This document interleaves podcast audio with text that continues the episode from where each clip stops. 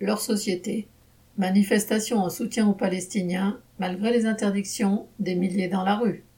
Samedi 15 mai, en dépit des cris d'orfraie du ministre de l'Intérieur Darmanin et de l'interdiction des manifestations à Paris, Grenoble et Nice, des dizaines de milliers de personnes ont manifesté dans toute la France en soutien aux Palestiniens bombardés. Les représentants de l'État français et ceux qui aspirent à le devenir n'ont pourtant pas ménagé leur peine pour étouffer toute contestation de la politique de l'État israélien. Mercredi 12 mai, la préfecture de police a interdit un rassemblement parisien à l'issue duquel le président de l'association France-Palestine Solidarité a été arrêté. Jeudi 13 mai, approuvé par la maire de Paris, Hidalgo PS, Darmanin a interdit la manifestation parisienne du samedi.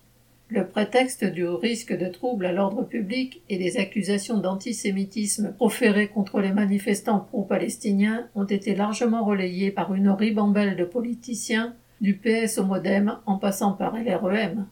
D'autres, comme Eric Ciotti et LR, ont justifié l'interdiction de la manifestation à Nice en présentant le conflit israélo-palestinien comme une guerre de la démocratie contre le terrorisme. Priver des manifestants de leur liberté d'expression au nom de la démocratie, il fallait oser. À droite, Valérie Pécresse a apporté son soutien aux bombardements israéliens, évoquant de entre guillemets légitime riposte. Plus hypocrite, Marine Le Pen et Rennes a condamné dans un tweet les tirs de roquettes du Hamas sans un mot contre le terrorisme d'État israélien. Malgré ce cœur de mensonges et de calomnies, plus de 25 000 personnes ont finalement manifesté le 15 mai à Paris, Marseille, Lyon, Bordeaux, Toulouse, Strasbourg, Nancy, Lille, Montpellier, Nice, Grenoble. Partout, les manifestants ont exprimé leur colère contre la colonisation des terres palestiniennes, contre les bombardements israéliens et contre la complicité des grandes puissances. Nulle part les caméras des grands médias, pourtant à l'affût, n'ont trouvé un geste ou une parole antisémite à retransmettre.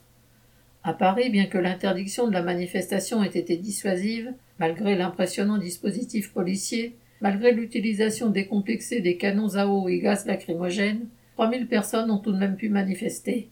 Dans plusieurs villes, les militants de lutte ouvrière ont formé un cortège dynamique, entraînant bien d'autres manifestants avec drapeau rouge et chant international des travailleurs.